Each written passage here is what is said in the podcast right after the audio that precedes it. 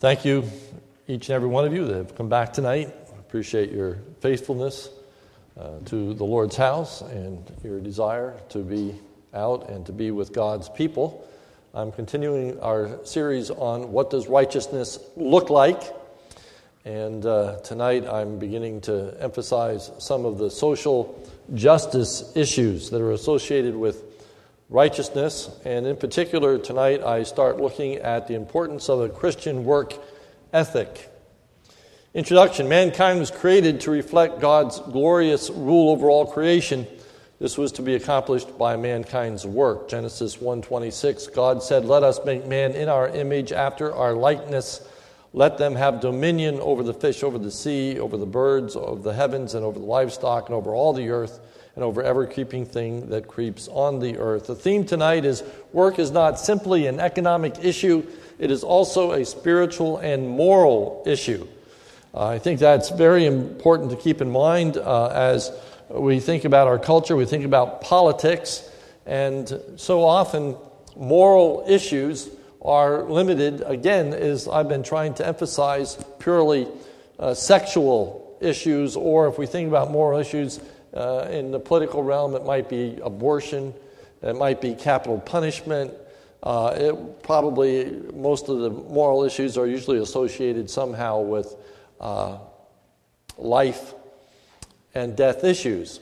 And we tend to think of these other issues as economic issues. But tonight I want us to see that even work issues and social uh, programs are moral issues as well. So, tonight, number one, work predated the fall of man and was not a result of the fall.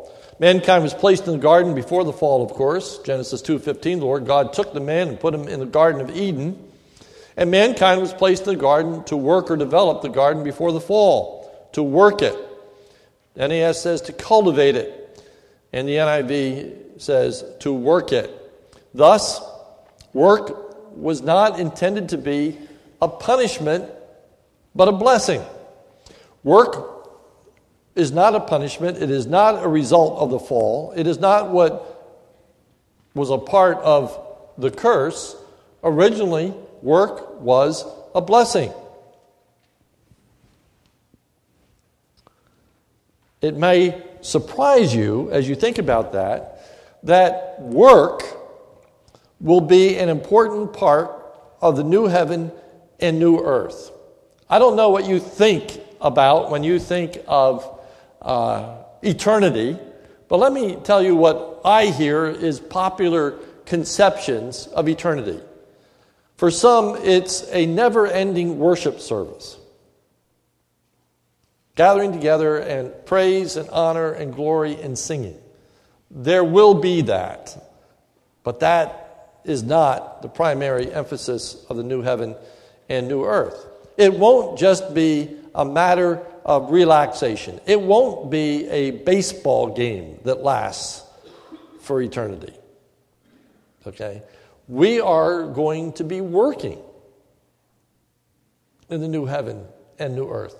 And if that sounds like a dreadful thing to you, then we got to rethink work. And that's part of what I want to do tonight rethink our attitude towards work and towards pleasure. Number two, mankind had two responsibilities when it came to work, both of which were significant and pleasurable. First, mankind had the responsibility, joy, opportunity to be creative and develop the garden.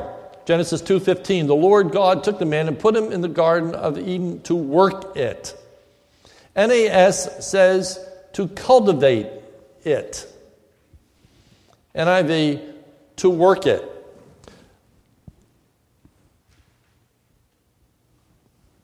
I think a very good translation would be to develop it.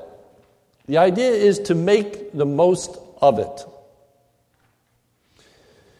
In reflection, in reflecting the glory of God, in reflecting the dominion of God, just as God is a creator God and created the heavens and the earth, mankind was to be creative in developing the garden. If you read on in Genesis, there's gold to be mined, there's uh, all kinds of precious jewels and all kinds of resources that mankind was to use to build up the garden and to make it this beautiful, pleasurable place in which to dwell. So that creativity was an essential part of the original creation. And that's what work ought to be. Work ought to be a creative experience for us, ways in which we can display abilities and talents and skills, all to the glory of God. And two, even as the creative process was a delight to God. Genesis 1:31 and God saw all that he had made and behold it was very good and there was evening and there was morning the sixth day. Each day God looks upon it and he says it's good. It's good. You know it's it's wonderful when you can take pride in your work, when you can make something that is really beautiful or innate, and, and you just stand back and you admire it.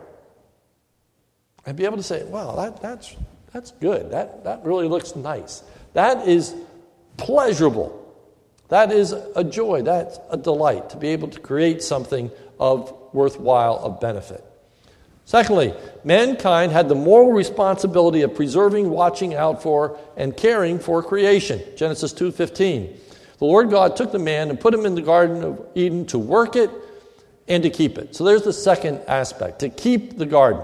And that's how each of the major translations translate it to keep it.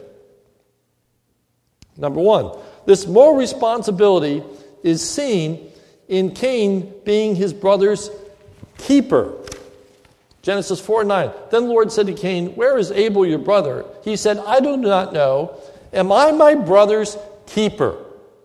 The same word, keep the garden. Am I my brother's keeper? Am I his guardian? Am I his protector? Am I supposed to watch out for Cain? Am I supposed to be concerned about his well being? Am I supposed to be interested in what's going on in Cain's life? Why are you asking me about Cain, God?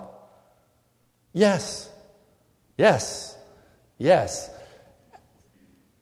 Abel was to be Cain's keeper. He was to watch out for him, he was to protect him, he was to watch over him, he was to do him good, not harm. Okay?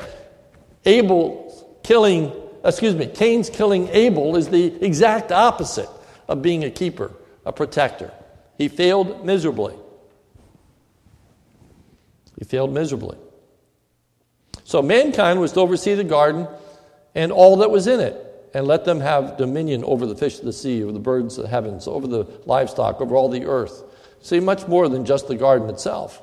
So, number three, this is the basis for social justice issues associated with righteousness. This is sometimes referred to as the creation mandate that is, to work and to keep. So, this would include environmental issues. We are to protect our environment. Yes, that is a moral issue. For many, that is purely a political issue or a social issue. And Christians somehow even get bent out of shape when people start talking about pollution and other things. That's a part of our moral responsibility. We're supposed to take care of the planet. Adam was to take care of the garden. That actually is part of what righteousness looks like caring for this earth. See, this would include issues of caring for our fellow man. We are to be our brother's keeper. We are to be concerned about the spiritual, emotional, and physical well being of our fellow mankind. So when Cain says, Am I my brother's keeper? Yes. So we are our brother's keeper. So we have moral responsibilities for the spiritual. I think just about everybody gets that, okay? But physical, emotional, well being of others. That's a part of what righteousness looks like. D, work was to be about much more than merely obtaining a paycheck. Now, that's uh, anachronistic. Obviously, there weren't paychecks back there, but the idea is it's much more than just about ourselves and maintaining a living. Work was to be first and more, foremost to reflect God's image. It was to bring glory to God in the way in which mankind oversaw all these things. And work consisted of being creative, and his work consisted of providing a holy and just rule dominion over all of creation, watching out for the animals, not just eating the animals, not just profiting from the animals, but actually caring for the animals. And that goes on into Leviticus and laws concerning care for animals. Yes, God is really concerned about those things. Why? Because we are to reflect God's rule. God is concerned about all of his creation. Therefore, to reflect God's glory, we are to be concerned about all of God's creation and keep it and protect it. Number three, the fall brought a corruption to mankind's work. Work would now become a hardship. And to Adam he said, Because you have listened to the voice of your wife, and you have eaten of the tree which I have commanded you, you shall not eat of it. Cursed is the ground because of you. In pain you shall eat it all the days of your life.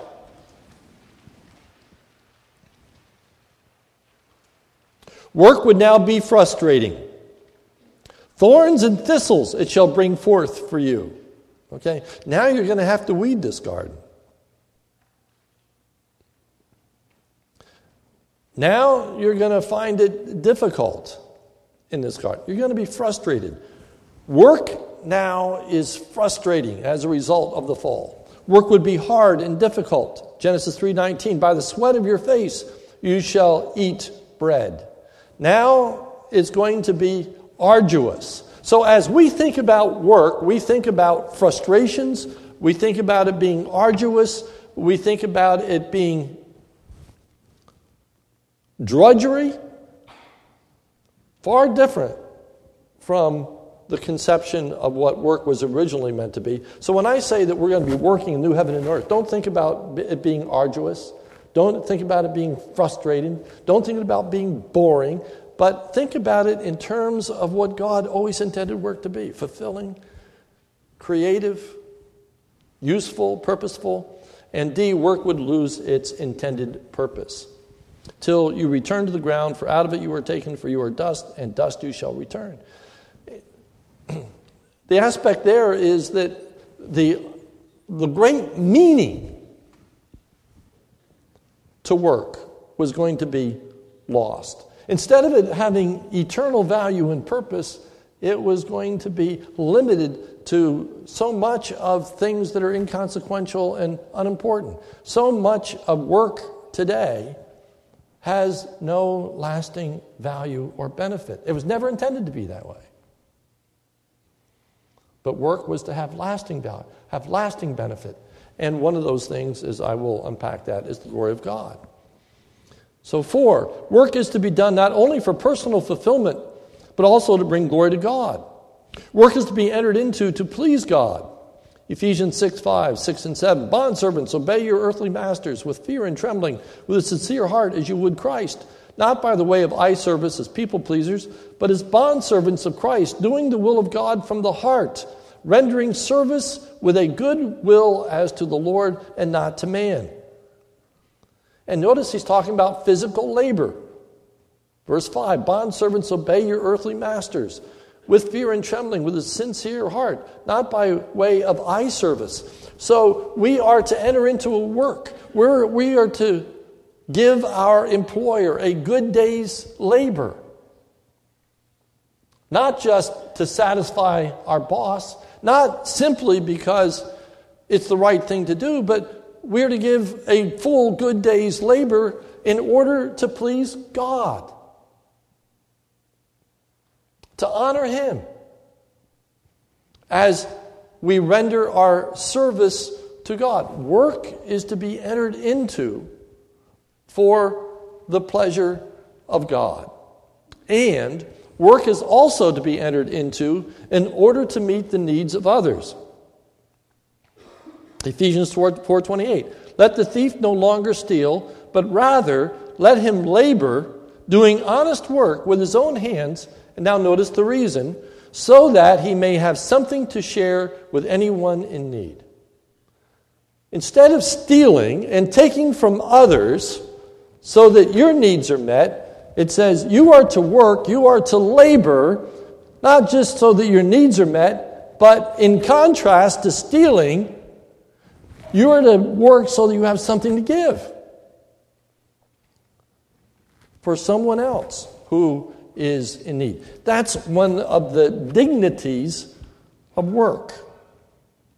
Okay? And uh, we speak of an honest day's work. What is an honest day's work? Well, not all work is equal. Okay? Uh, work should have some kind of benefit for our fellow mankind. We should be producing, we, we should be supplying a service, we should be doing something that helps other people. Okay? We should view our work as a way of ministering to someone else. Okay? That's why the reformers tried to make the distinction between secular and spiritual go away. Okay? The, the reformers, Martin Luther, was big on the idea that we shouldn't just think of the clergy as doing the Lord's work, but all mankind. As you go to the workplace tomorrow, you are serving God every bit as much as I am serving God because your work is to be a benefit to others. You're supplying a service, you're supplying a product, you are doing something that is benefiting somebody else. And you should enter into it with that kind of heart and mind. That you are serving others, and in so doing, you are ultimately serving God. Five, Sodom's sinfulness was directly related to their poor work ethic.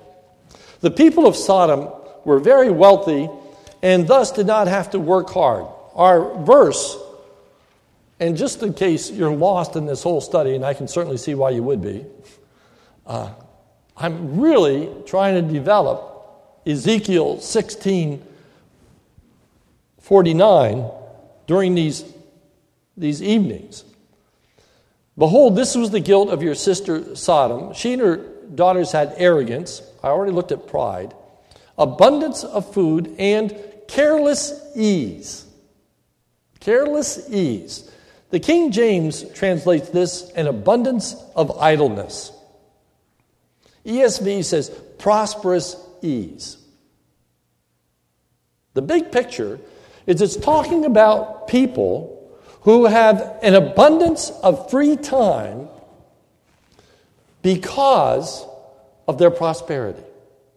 Because they have an abundance of food, because they have abundance of wealth, they don't have to work hard. And they have an abundance of free time. The problem with Sodom and Gomorrah is the way they use their free time.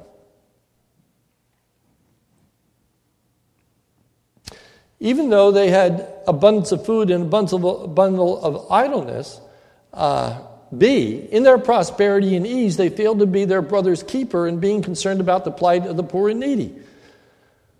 Ezekiel 16 49. Behold, this was the guilt of your sister Sodom. She and her daughters had pride, excess of food, and prosperous ease, but did not aid the poor and needy. They had plenty of resources, but they weren't concerned. They were simply selfish in the use of their resources, and they did not care about the poor and the needy. But what is going to happen, you see, is that's the first step. They didn't care for the poor and needy, and eventually they are going to oppress the poor and the needy. Their lack of concern for their physical well being is going to end up with that crowd gathered around Lot's house seeking those men that are inside. What, it didn't start there. It started with their lack of concern, it started with their idleness, it started with their self absorption and seeking their own pleasure rather than seeking the glory of God and rather than seeking to help and provide for their fellow mankind. Six, there is a correlation between the lack of a proper work ethic with a greater moral decline. In uh, the Expositor's Bible Commentary, Alexander uh, Ralph uh, says this, and I quote Sodom's chief sin had been pride and self exaltation. This stemmed from her abundant materialism food given to her from God, Genesis 13:10, which had resulted in false security, apathy, and now these words I put them in bold type, a luxurious life of ease, and the corollary disdain and neglect of the poor and needy. You put those two things together. They had a great life of luxury with no concern about the poor and needy. The problem was not the luxury, the problem was the lack of concern for the poor and needy. That they didn't use their resources, they didn't use their time, they didn't use their energies for other people, they used it all for themselves. Matthew Henry, I put this in here lest you think that this is just simply uh, a new thought or something that is just a product of the day and age in which we live. I thought I'd put this quote in from Matthew Henry since he originally wrote in 1708, so not exactly contemporary and not really uh, involved in the issues of America, okay? But notice what he writes. Let's jump down to number three. You can see it there in the middle because I'm running out of time. Uh, in bold type idleness, abundance of idleness, a dread of labor, and a love of ease. Their country was fruitful, and the abundance they had, they came easily by which was a temptation to them to indulge themselves in sloth, which disposed them to all that abominable filthiness which kindled their flames. Note, idleness is an inlet to much sin. The men of Sodom who were idle were wicked and sinners before the Lord exceedingly. There is a correlation that goes with laziness and sloth and idleness that results, yes, in even sexual perversion. Idleness leads to great sin, as illustrated in the life of David. In recounting what happens with Bathsheba, we read this in 2 Samuel 11, verse 1, that it happened in the spring at the time when kings go out to battle that David sent Joab and his servants with him and all Israel, and they destroyed the sons of Ammon and besieged Rabbah, but David stayed at Jerusalem. That's the introduction. We're not to miss that. Okay? That's important to the story.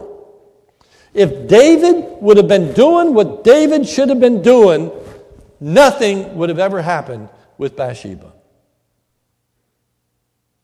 Did he intend this sin with Bathsheba? No.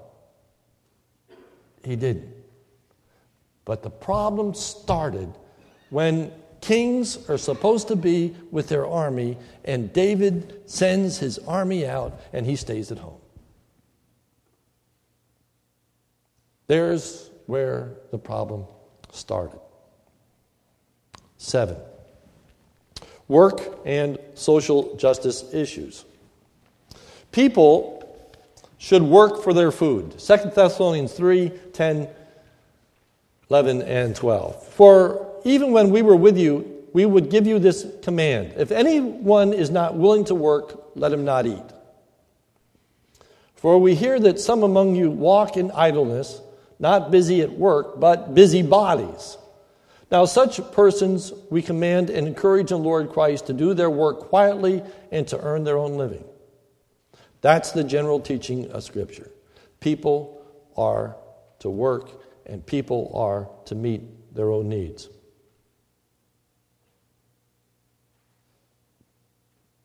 B. In the Old Testament, provision was to be made for people to work for their food. Leviticus 23 22. And when you reap the harvest of your land, you shall not reap your field right to its edge, nor shall you gather the gleanings after your harvest. You shall leave them for the poor and for the sojourner. I am the Lord your God. And we've been in the book of Ruth and looking at that in pretty much detail. But the idea here is it wasn't the responsibility of the wealthy and the landowners to reap the grain, put it on a cart, and take it and knock on the door of the houses of the poor and needy and say, Here, here is this food for you.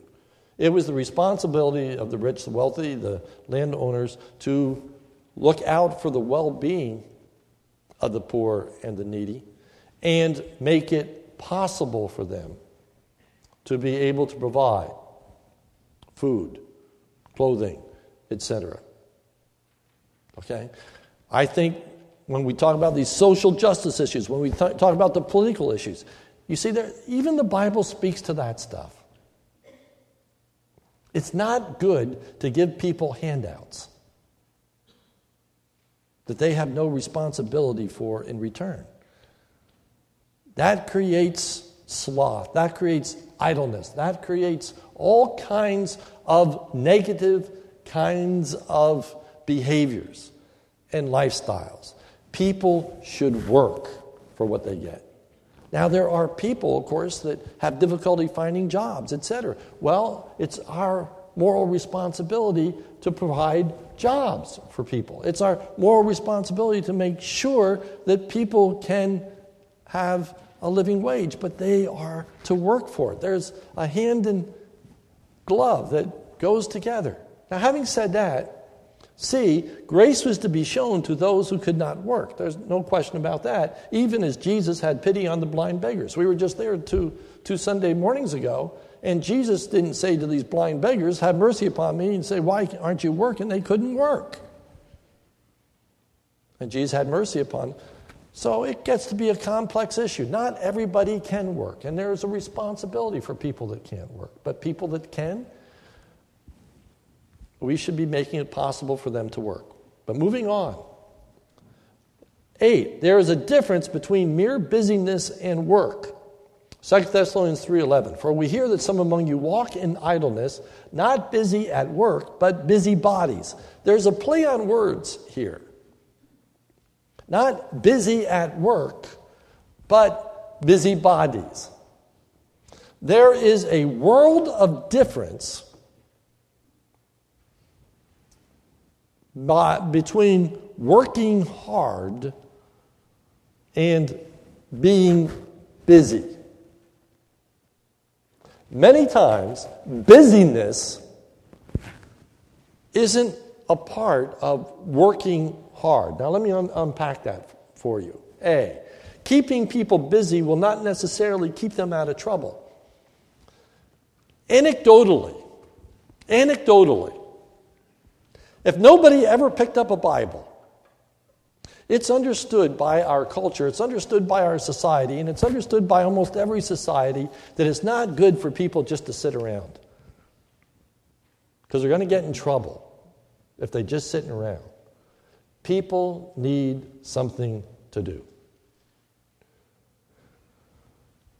The last time we met, I was looking at the fall and how the fall perverts our reasoning, it, perverts our understanding of God's truth. And it usually puts things upside down. It, it kind of turns things on its head.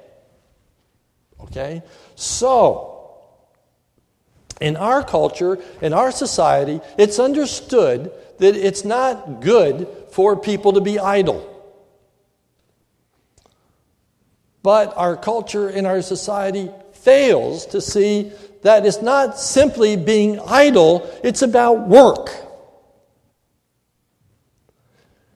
And not simply about pleasure. In order to keep kids off the streets, there are all kinds of after school programs to keep them busy, to keep them occupied, and doing something that they find to be pleasurable, but not working. Not doing something meaningful for society and something that is going to benefit others and not just themselves. There is a huge element missing from that. And if we just give kids something that is going to keep them busy, pleasurable, something to do, they then are just going to become more selfish, more self centered, and more bored. With needing more entertainment and more things to do. So we're not talking about busyness, we're talking about work.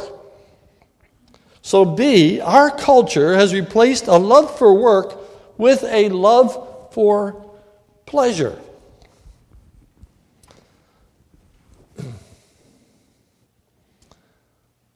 Titus 3:3 For we ourselves were once foolish, disobedient, led astray, slaves to various passions and pleasures. Now, again, a play on word. Slaves slaves to passions and pleasures, slaves, workers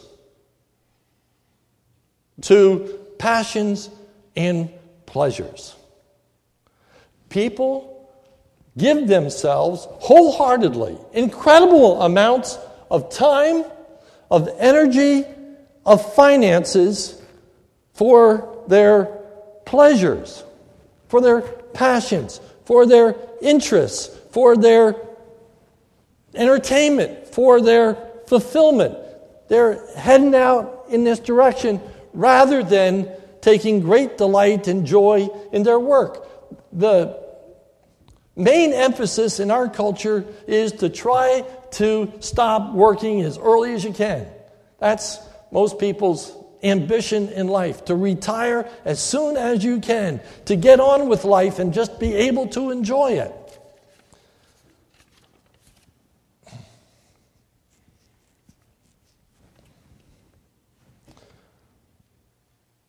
There's choir practice tonight, isn't there? Okay. Let's jump to C. Our culture has replaced the love of others with a love of self and a love of pleasure rather than a love of pleasing God, which has resulted in a multitude of evils. 2 Timothy 3 1. But understand this in the last days there will come times of difficulty. Why? For people will be lovers of self. Okay? That's where it starts. Why is life going to be difficult? Why is it going to be King James perilous times? Why do people shoot other people? Why do people get into these altercations? Why? Because people are selfish. Yes, it goes all the way back to selfishness, it goes all the way back to the nursery. In trying to teach children they have to share. And they shouldn't bop somebody on the head when they take the car away from them right? That's mine. Bop. Okay? It goes all the way back there. Selfishness leads to all kinds of sins and corruption. Verse 4, down to the middle. Treacherous, reckless, swollen with conceit, lovers of pleasure more than lovers of God. So it starts out with being lovers of self and then moves to loving pleasures more than loving of God. It's a capstone. That people seek pleasure more than they seek God. Now, let me just ask you do you think that characterizes our culture? People seeking pleasure more than they're seeking God? I think so. I think so. Okay? What is the biggest deterrent to worship today? I think so. More than even work. It's not that people have to work on Sunday, they're too busy to worship God. They are too active to worship God. They're too caught up with other things than to worship God. D, our culture has replaced work with busyness as a moral solution to the ills of society. Now, conclusion. Number one, the desire to be, from, be free from work and to simply enjoy life is a perversion of true satisfaction and fulfillment. Okay? We should be able to find satisfaction in our work. We should be able to enjoy our work. We should be able to find work. Okay? Now, this is hard for me because I love what I do, and I wouldn't love what most of you do. Okay? Uh, but that's our different temperaments. And probably some of you wouldn't love what I do and love what, what you were doing. At least that ought to be the way. But, you know, it's, it's a shame. It's really a shame if you have to get up in the morning and hate going to work. That, that, that really is a shame. Okay? It ought to be fulfilling for us, it, it ought to be pleasurable for us. We ought to look forward to going to work.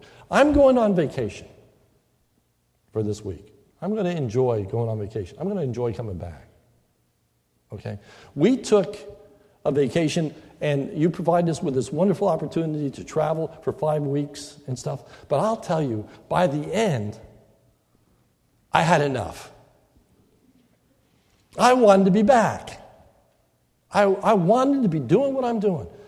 You know, there is a sense that we ought to go to work with a smile on our face saying, I'm doing something for God today. I'm doing something for my fellow man. I have this opportunity to serve others. It ought to bring joy to our hearts and lives. And there's a whole bunch of reasons why it isn't, and I'm not downplaying those. I'm just saying what the ideal is and what righteousness looks like.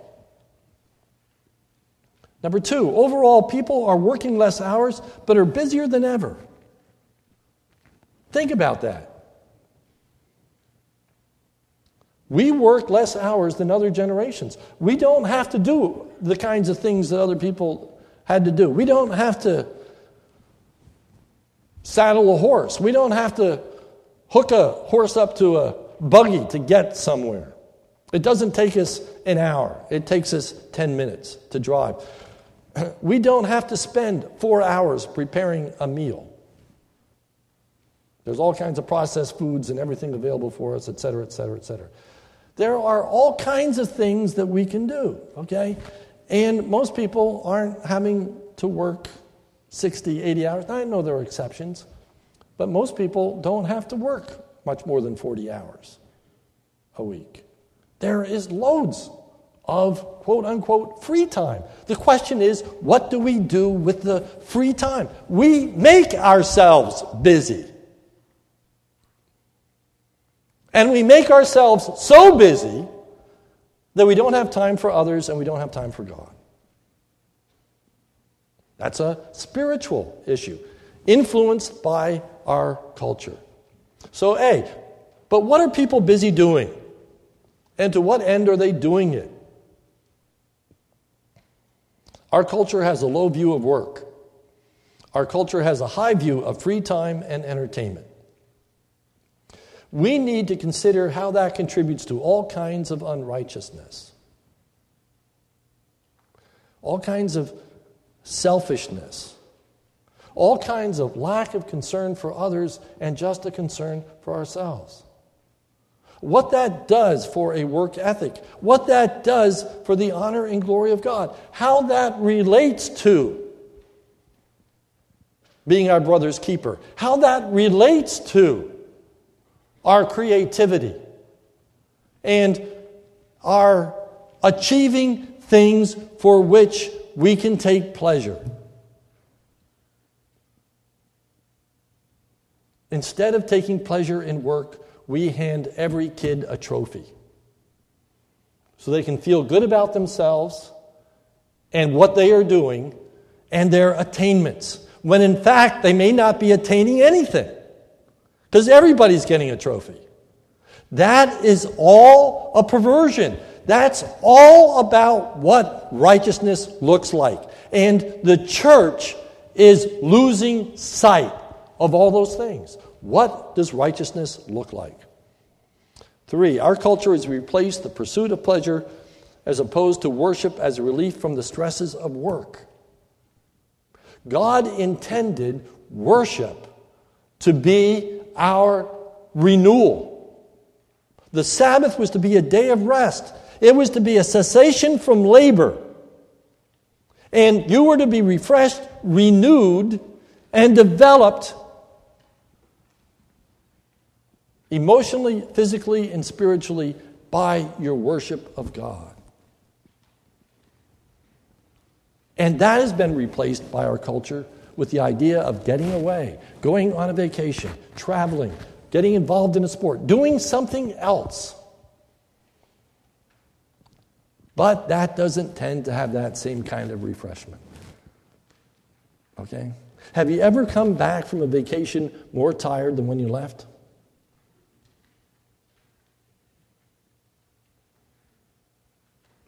Have you ever spent